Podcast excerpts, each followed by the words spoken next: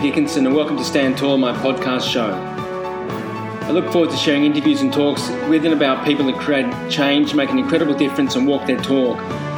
Everyone has their story, so stay with me as I peel the layers of excellence in all walks of life.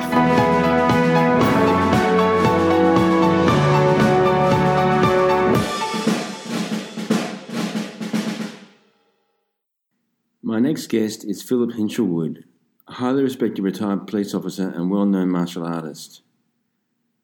Phil's training has included high level security courses run by elite US agencies and was weapons and defensive tactics instructor and tactical teams instructor and operative at the New South Wales Police Academy and various commands throughout the state. Phil is a highly competent and skilled instructor both with and without a firearm and highly respected in the policing circles.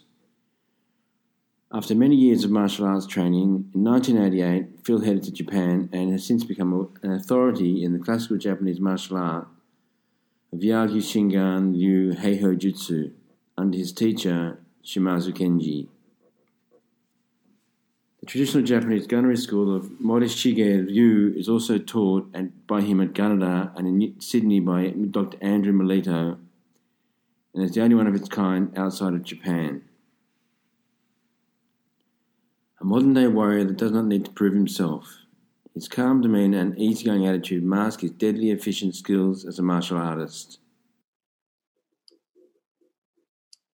Welcome, Phil.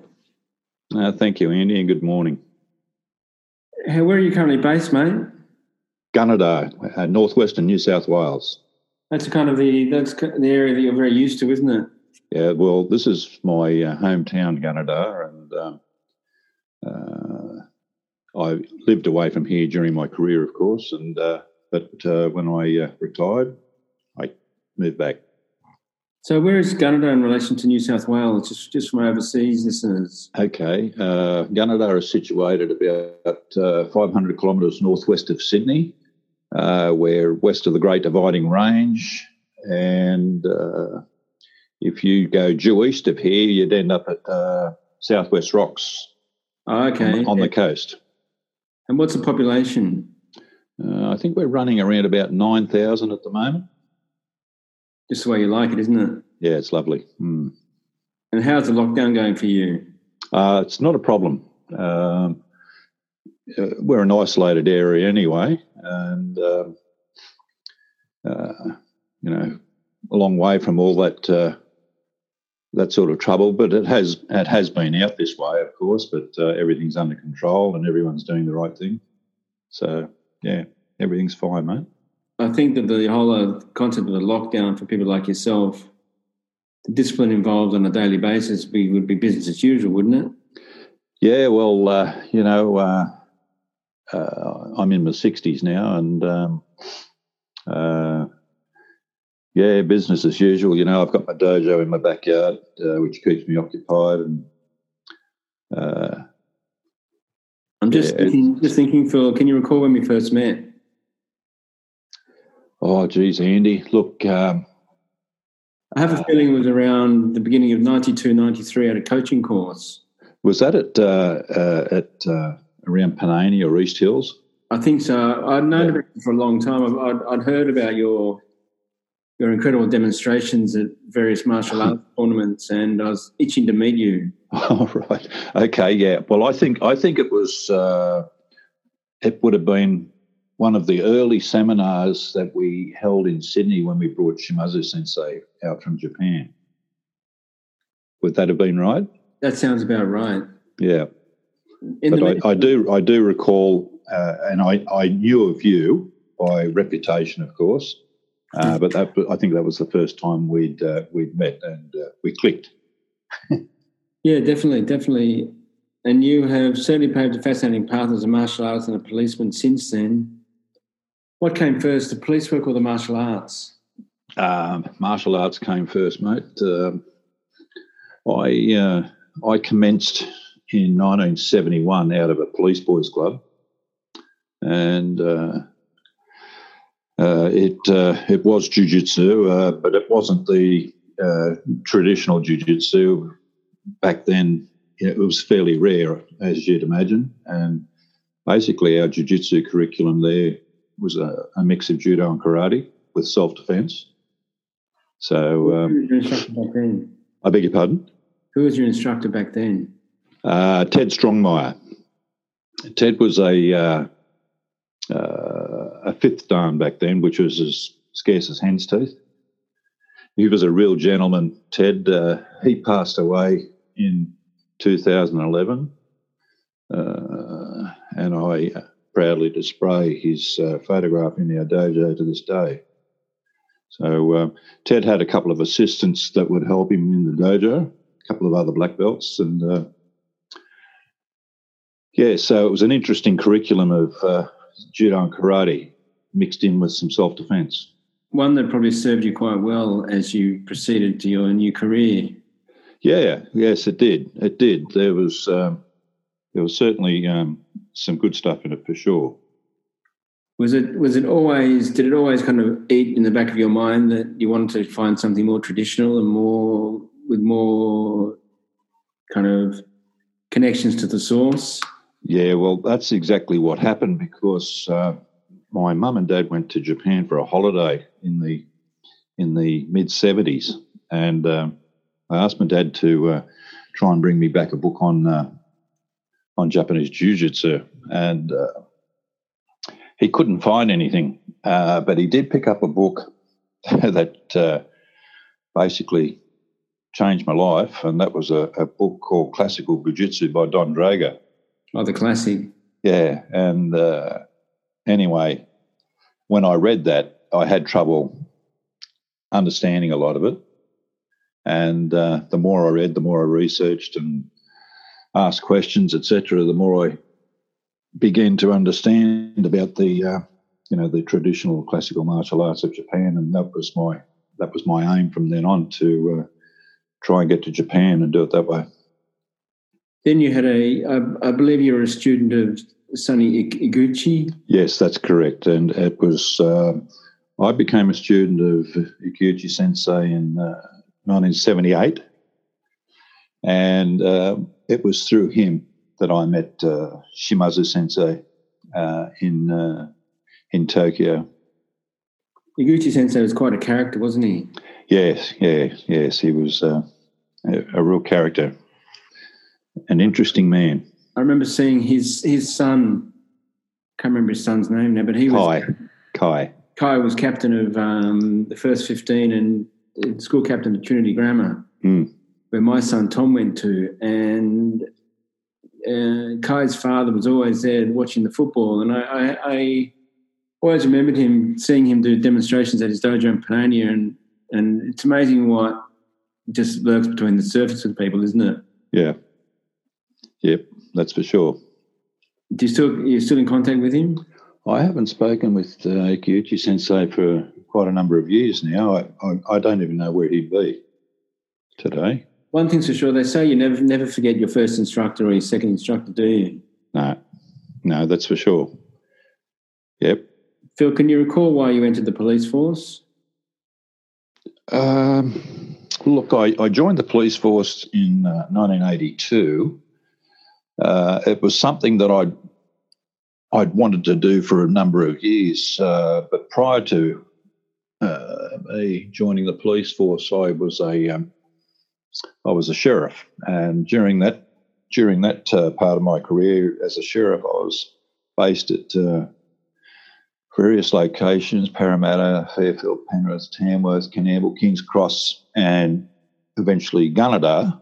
And it was from Gunnedah where I joined the police force. I transferred from the sheriff's uh, department to the police department, and um, so um, most of my police service has been out west, out this way. You know, various places such as Moree, Gunnedah, Bellata Narrabri, Boggabri. Uh, I really enjoyed my time as a police officer out in the bush, and probably probably the best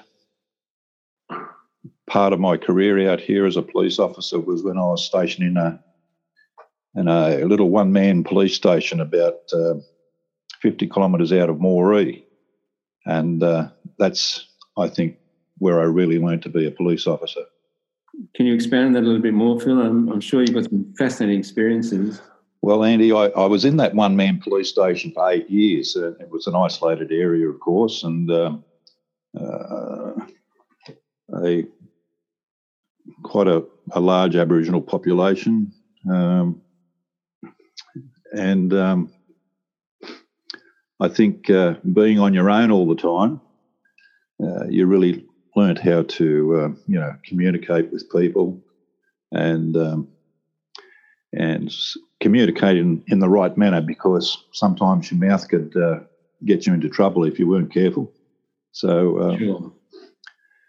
so yeah, that was great. It was a, a great way of life, and, um, and really enjoyed the work out there. So, you find that you were um, put to the test and uh, emotionally and physically on a number of occasions? Yeah, yeah, that that was that's correct. Yeah, that happened quite a fair bit. Um, the other places I served, I did serve in Sydney, you know, uh, for a number of years at uh, Penrith and Parramatta and Blacktown, and also served at the New South Wales Police Academy at Goulburn for a couple of years where I taught down there. While you were at Goulburn teaching, were you also teaching um, self defence tactics as well? And um yeah, that was my my main role at the police academy was teaching the police uh, weapons and uh, defensive tactics. Um, I even had a Yagyu Shinganryu dojo there. Did you find that um, when you when you were teaching the weapons and um, the unarmed self defence that you you could relate directly to the techniques that you'd already learned along the way, or did you have to follow a set curriculum by the police? Yeah, look, we were we were strictly teaching uh, police style, not uh, not Yagyu Shinganryu or Jiu-Jitsu style. Um, it was very frustrating because uh, a lot of the techniques that we were teaching, you know, especially the unarmed techniques, uh, um, you know, they, they just weren't quite right. You know, they they needed a lot of different approach, you know, and uh, and that that approach was jujitsu, of course, and uh, but you weren't allowed to do it. But uh, uh, many times during classes, at the end of the class, we had you know maybe ten minutes to spare or whatever, and and I'd show some uh, some torite, you know, arrest and capture type techniques of jiu-jitsu, and uh, uh, that became very popular with the trainees down there um, during their um, their stay there, and um, uh, a lot of them would come to me uh, after hours to uh, to learn this sort of stuff. And some of the even some of the instructors down there came and studied with me as well. This was well before the, the current Brazilian Jiu Jitsu that we often hear about uh, under the main genre of Jiu Jitsu. Yeah, uh, uh, quite different to the Brazilian Jiu Jitsu, you know, the sports, the sporting side of it. This was uh,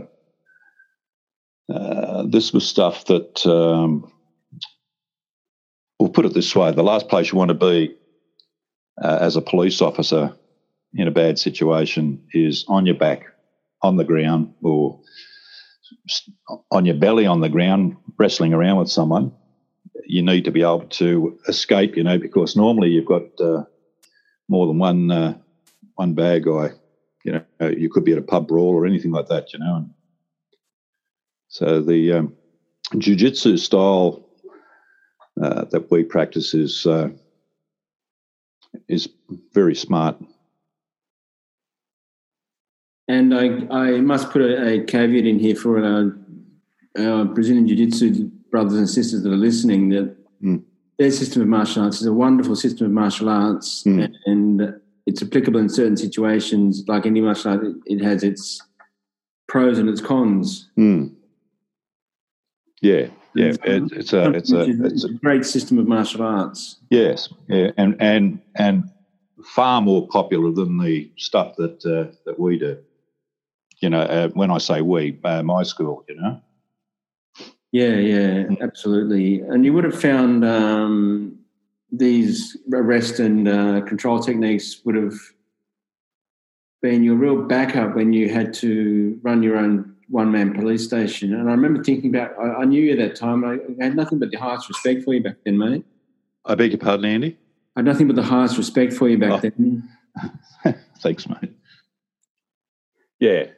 No, it, uh, look, the, uh, the uh, or the arresting techniques of Yagyu Shinganryu that I was taught by my teacher, you know, they were uh, very simple and effective.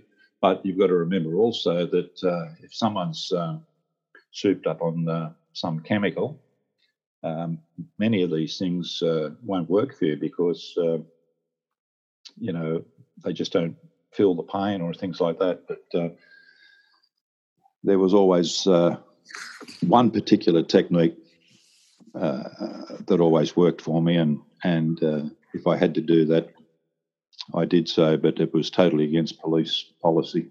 That was the one that you pull the fingers back at a nasty angle, isn't it? No, no, no. That was uh, no, that was uh, uh, the the one that uh, I always relied on was shime.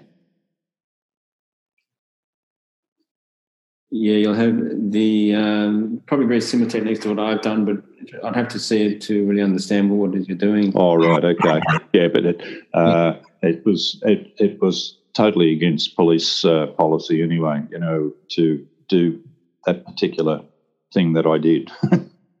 but you know, one thing about you, Phil, you've always tested the the boundaries of everything you've done, and uh, I'm well, sure I was I was confident with it, Andy, because it, it, always worked for me. And the other thing was that, you know, uh, I study uh, katsu with Shimazu sensei. And uh, you, have got to have uh, you've got to have some knowledge of uh, you know uh, resuscitation. You know, anything above the, shoulders with police work was generally it was outlawed. So shime was the the choke moves and the exactly. Mm. Yeah, very, very, very valuable, but very dangerous. Yeah, yeah, exactly. You know, because you don't know, uh, you don't know uh, what ailments the uh, the subject's carrying. You know, you, yeah. And also, you they're not taught to tap out, so no, they just go to sleep in your arms. Yeah, they do. So you, you've got to know you've got to know how to control it, when to release it, and make sure they they're they recover properly. So there's a big difference to what you learn in the dojo and what you could use on the street. Yeah, yeah. You know, uh, as a police officer, you know, you're uh, uh, you've got a duty of care to the person that comes into your custody, right? It's uh, very different to being a soldier. You know, a soldier's job is to go out there and kill the enemy. But a police officer's job is to go out and uh, protect, uh, arrest, and put the person before the court. So, um, uh, police style self defence is very different to uh, military style.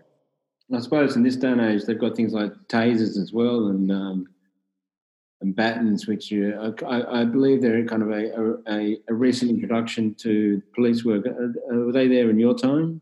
Look, when I first joined, uh, uh, all we were given when we walked out of the police academy was a was a six shot revolver with six spare rounds, a pair of handcuffs, and a a little rubber baton about uh, or eight inches long, and yeah, that was a great little that was a great little tool. That little rubber baton especially in close. And um, but uh, but back then we didn't have the we didn't have the uh, rules or policy of uh, of where you could hit someone or you know with these types of weapons and stuff like that. You know, and um, uh, and things have changed a lot over the years. You know, where you've you've got uh, primary strike areas, you've got secondary strike areas, and you've got non-strike areas. You also had a stint with the Special Weapons and Operations Group, didn't you? Yeah, I um, I undertook the the original long baton instructors course in 1987, and uh, and we were told uh, then that in the not too distant future they would be um, uh, implementing uh, weapon instructors into the police force for the various um, divisions and commands around the around the state. And then in 1990, I joined the Special Weapons and Operations Squad as an operative. And uh, as a result of that, I completed the uh, Police Weapons and Defensive Tactics Instructors course in 1992. And then um, in 1993, I was um, selected to undertake the Tactical Team Instructors course at the uh, Singleton Army Base. So uh, that was a that was a really really good tough course, and um, 20 of us participated participated in that course, and um, quite proud to say, mate, I took first place in the uh, final assessment of the course. You know, covering the ball ring uh, theory, written and practical. Got around about 94 percent, something like that. So that was one of the first courses in this Special Weapons and Operations Group. Uh, as a tactical team instructor. Okay. Cool. Yeah. So, yeah. So I taught. Uh, I taught uh, all the tactical teams. That would have been a great experience for you. Mm, so we, you know, most most of it was, uh, you know, weapons and tactics and things like that. Uh, very little uh, unarmed type fighting, you know. When did you first start teaching martial arts? You mentioned before. I um, I sort of started teaching, I guess, around about 1978. You know, like like little study group type thing, not not a dojo as such, uh, uh, because I didn't get my uh, inverted commas black belt made until 1980 uh, through the ASJJ. And then uh, in 1989, uh, at that same time, I was training with Ikeuchi Sensei, and, and in 1989, he uh, he uh, graded me to the third dan, uh, and it was the same time, actually, 1989, January 89, when he introduced me to Shimazu Sensei. So I guess I've been um, teaching since about 1980, and um, um, when I joined the Yagyu Shinganryu, obviously I wasn't allowed to teach, but I could uh, um, run a little uh, keikokai, like a study group. Right. And, and that was in uh, 1994. And then um, I got uh, permission to uh, uh, to teach and open my dojo in 1998. As a matter of fact, Shimazu Sensei came to Australia uh, in 1998 and um, opened my dojo for me. So you first made the connection with Japan at around about the same time I did, back in around 1988. Yeah, that's right. Yep, I was in Japan in 1988. Yep. What was the time like for you, and how has the relationship with your Japanese teacher influenced your outlook on martial arts? Um, oh well, it was always my dream to uh, to get to Japan, and um, uh, yeah, it was a great culture shock, you know. And um, fortunately, you know, uh, I'd been with Ikeuchi Sensei for uh, like uh, about nine years by this time, so I had an an idea and understanding of you know.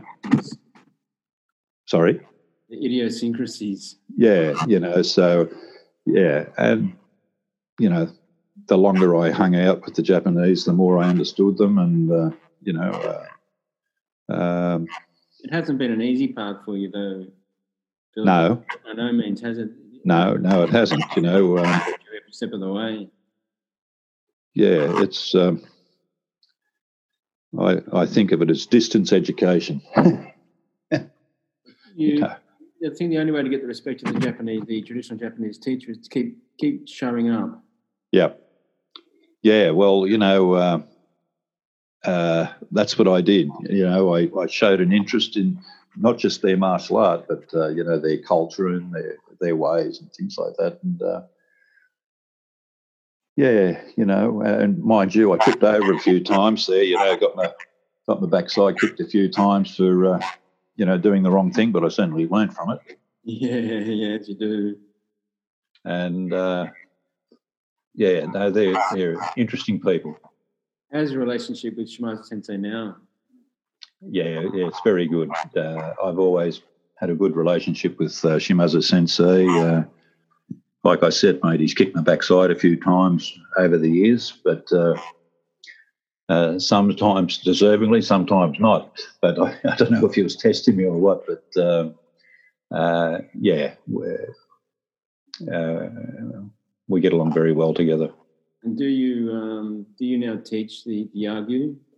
Yeah, I've got a teaching license from Shimazu Sensei, and um, uh, I've been teaching it here in Australia for since well, I've been authorised to run a dojo since 1998. Um, I don't I don't uh, uh, issue any uh, licenses to my students. That's all done by Sensei. We'll take my students to Japan for that. And um, uh, my son also uh, has uh, a teaching license from Shimazu Sensei as well, so which is really good. So that helps me a lot, especially as I'm getting older. yes, uh, the old the old relationships with teachers in Japan. Um, I remember sharing part of my journey with you when we met up one morning, one early one Saturday morning in Tokyo. train we headed out west to Shinkoiwa, and uh, I was surprised I was doing my shodan test on that day, my black belt test, and you. Uh, I had the honour of you sitting through that with me. That was a very memorable memorable day for me, Andy. Uh, I'll, and I'll give you two reasons for that. So, uh, so yes, we, we got in touch with each other when we were in Japan there and uh, arranged to meet at uh, one of the uh, railway stations, I think. That's right. And uh, if you recall, it was around the time of the um, the sarin gas assaults. Right. Do you recall that? I do. Yes. So anyway, I think if memory serves me correctly, I uh, I got to the railway station to meet you quite early. So I uh, so I was sitting at the railway station out the front there, and uh, these two guys kept on looking at me, and this went on for quite some time, at least half an hour. And uh, anyway, we are eyeballing each other, these two fellas and myself, and I was starting to get a little bit wound up, and uh, I was giving them the evil eye, and and eventually they uh, they walked up to me, and uh, they flashed their badges. They were two plainclothes coppers. It was quite funny, and I had my badge on me too, and I flashed my badge, and uh, uh, yeah, we became quite pally then. But uh, obviously, they thought I I was up to no good, of course, uh, you know, hanging around there and at that uh, time of that sarin gas attack. So um, that was one of the memories on that day of meeting you, mate. And obviously the uh, the uh, the great memory of that day is what was watching you uh, being tested for your uh, Shodan, Shodan Shinsa at the Daito-ryu with Kondo Sensei. Yeah, yeah, yeah, that was that was great, mate. Yeah, I was proud to be there yeah, I was, I was, proud to have you there, mate, because uh, these little snippets into the Japanese culture and their uh, their world are um, a bonus for us all if we get the chance, aren't they? Yeah, yeah. I can just recall that dojo rattling, mate, every time you hit the ground. Yeah, and the half an hour took me to stand up between each Ukemi. Uh, there was, uh, I think you did 100, didn't you? Yeah, 130 all up. Ah, geez, yeah. I remember the last lot with uh, Kondo Sensei taking hold of you and uh, and tossing you, mate. I thought you were going to go through the floor. Yeah, good memories, mate. Good memories.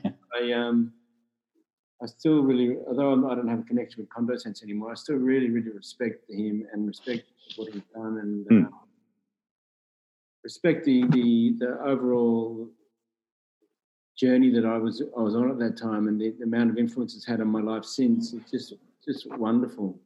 Yeah, yeah, that's nice. In our retirement, Phil, how do you spend your day?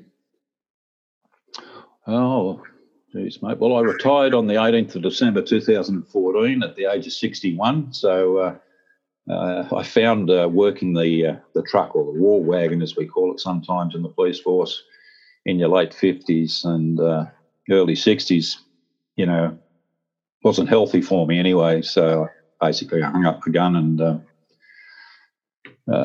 I have a full time dojo here at uh, Gunnedah in uh, at the back of my home, and uh, where I teach my students uh, Yagyu Shingan-ryu, and uh, we also have a uh, study group for um, Morishige-ryu, the gunnery school. So I do a lot of, uh, I write a lot about Yagyu Shingan-ryu and the Koryu, take a lot of notes and.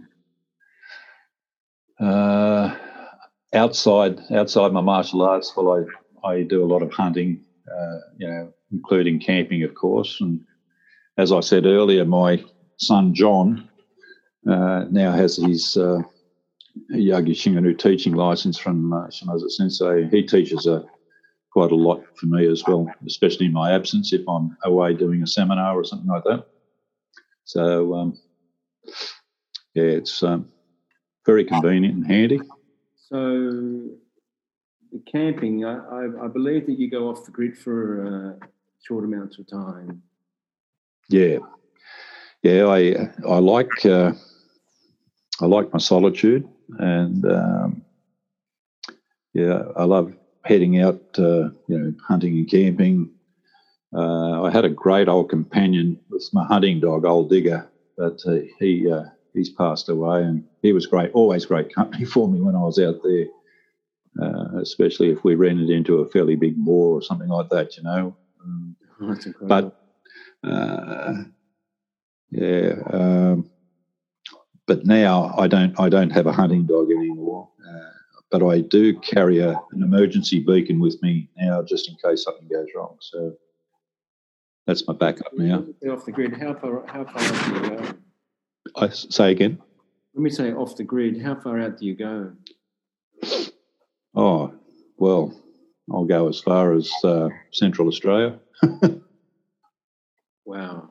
You know, like, uh, uh, yeah, you know, I'll, I'll go local, you know, like I do a lot of hunting locally around uh, the Gunnedah district. You know, we've got some great hunting uh, out here and, um, um, but you know, yeah, I do go into uh, Central Australia and through the deserts and all that sort of stuff. And Hmm. Just lastly, Phil, on your teaching, um, if someone wanted to get in contact with you, is it best just to approach you through your Facebook page? Yeah, uh, I have a. Um, we have a public uh, uh, Facebook page called. Uh, hang on, let me just check here, mate. Uh, here we go. Yagyu Shingan-ryu. Here it is. Yagyu Shingan-ryu Heiho I'll leave the link on the uh, your your bio so that if anyone wants to approach you directly for seminars or workshops or, or teaching, they they've got your details, mate. Oh right, okay. Thanks, Andy. Yeah. You're a real warrior, Phil, and you've been an absolute icon and a, a master for me to to respect and to look up to my entire martial arts career. Did you say I was a warrior or a warrior? A warrior. There's too many warriors out there, Andy. But yeah, we're all warriors, mate. yeah, I think so, mate. Yeah, yeah. No, I'm, I, I don't worry about anything. At least I don't think I do. But uh, yeah, good. Um, yeah, I've. Uh, you're, you're a true modern day warrior that, that's worked the front line of testing themselves time and time again with their with their techniques, and um, you're a master of the gun and now you're you're teaching the gunnery, are you? Yeah, teaching the classical gunnery. Uh, well, you know, I run a, a study group with uh, Andrew Melito Sensei, and um, uh, he's in Sydney, of course, and I'm out here. Um, and we both train in Japan in the gunnery school under Shimazu Sensei and uh, and Uchi Sensei. Um, must be one of the only one of its kind outside of Japan. It is, yeah, yeah. Morishige-ryu, yeah, it's the only gunnery school taught outside Japan. Yep. So yeah, and it's uh, it's very interesting art. Very interesting, yeah, very interesting. The whole um, use of guns is something that you don't usually associate with Japanese warrior, with the, with the samurai warrior. No, they they always think of the sword. I think, uh, you know, and it was just basically a secondary weapon of the samurai on the battlefield, wasn't it? You know, like uh, the guns and the arrows and the spears were were used a lot. Yeah, and they they're fortunate enough. The Japanese, like so many other countries didn't manage to retain a lot of their ancient ways. Um, yeah. As as as each one of these old masters has yes and died, their art has died out with them. So you you've got a real obligation to ensure that the survival of the Yagyu remains, and I think that's great. Your son is on board with that.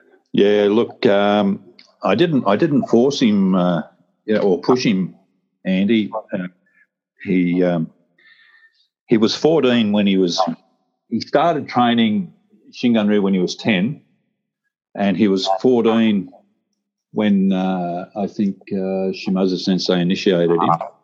And then uh, then he went away for a few years uh, discovering girls and skateboards. Mm-hmm.